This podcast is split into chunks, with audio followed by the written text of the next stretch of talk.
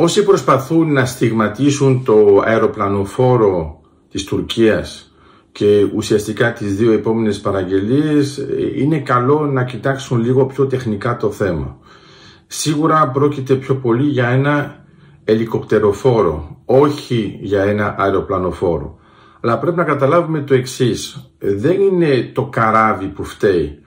Στην πραγματικότητα είναι η χρήση του. Γιατί πρέπει να καταλάβουμε ότι αυτό το τουρκικό αεροπλανοφόρο, όπως το λένε οι Τούρκοι, στην πραγματικότητα είναι απλώς το ανάλογο από ένα άλλο αεροπλανοφόρο που είναι το Juan Carlos 1, είναι αυτή η κλάση του, και αυτό δημιουργήθηκε προς τιμή του βασιλιά, όπως καταλαβαίνουμε από το όνομά του, αλλά πρέπει να καταλάβουμε ότι αυτό το αεροπλανοφόρο δεν είναι μόνο ελικοπτεροφόρο όπως ας πούμε ένα γαλλικό που είναι η κλάση Μιστράλ.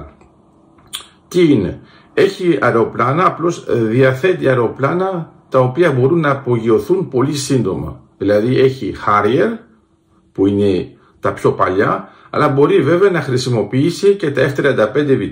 Αυτό σημαίνει τι; Σημαίνει ότι όταν ασκούμε κριτική εναντίον ενός πολεμικού καραβιού, δεν πρέπει να κοιτάζουμε αν είναι χοντρό, αν πηγαίνει αργά, αν έχει αυτό ή δεν έχει. Είναι αν η χρήση του γίνεται με τον τρόπο που έγινε όταν υπήρχε ένα αρχικό μοντέλο. Από τη στιγμή λοιπόν που πάγωσαν τα F-35 για την Τουρκία και δεν έχουν πρόσβαση σε Harrier, καταλαβαίνουμε ότι ουσιαστικά ένα αεροπλανοφόρο αυτού του μεγέθους μπορεί να μεταφέρει μόνο ελικόπτερα.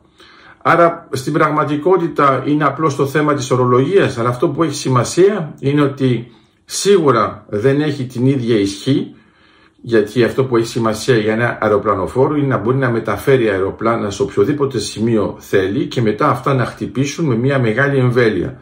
Αν πρόκειται μόνο για ελικόπτερα, τα πράγματα είναι άλλου βεληνικούς. Κατά συνέπεια, στην πραγματικότητα, η αληθινή κριτική που πρέπει να ασκηθεί εναντίον της απόφασης της Τουρκίας να πάρει αυτά τα αεροπλανοφόρα όπως είπαμε είναι ότι δεν μπορεί να τα υποστηρίξει με αεροπλάνα που πηγαίνουν σε αυτήν την κλάση και τα βάζει μόνο με ελικόπτερα. Αυτή είναι η ουσία της υπόθεσης.